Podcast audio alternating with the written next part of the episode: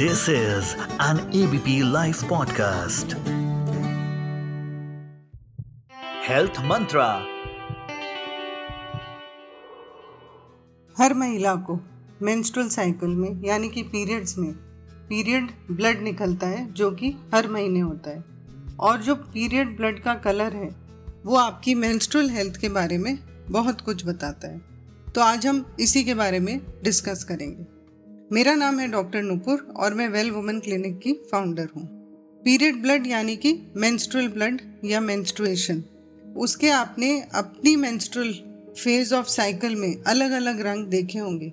कभी bright red है, कभी डार्क रेड है, कभी पिंक है, और हर रंग अलग चीज़ हमें इसके बारे में बताता है।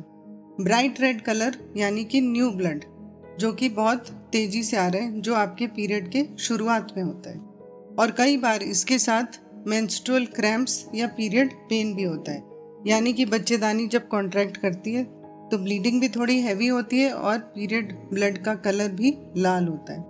कई महिलाओं में डार्क रेड या ब्राउन या ब्लैक कलर भी देखने को मिलता है। तो जैसे जैसे साइकिल आगे एडवांस होती है, ब्लड का कलर जो है वो बदलता जाता है, क्योंकि उसमें यूट्रस की लाइनिंग भी ब्लड के साथ शेड होती है।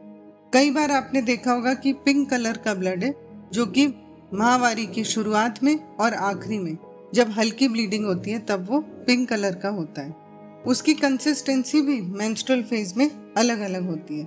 कभी वो थिन है, वाटरी है, कभी वो गाढ़ा है, या फिर उसका रंग या स्टिकीनेस जो है वो बदलती जाती है। जिन महिलाओं में मीनोपॉज यानी कि पीरियड अंत होने का समय है, उनके भी अलग तरह की कंसिस्टेंसी होती है।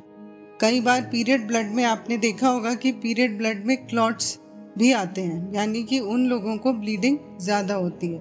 तो यदि आपको लगातार क्लॉट भी आ रहे हैं पीरियड ब्लड और टिश्यू के निकलने के साथ ही साथ, तो ये एक चिंता का विषय है और आपको अपने गायनी डॉक्टर से ज़रूर संपर्क करना चाहिए।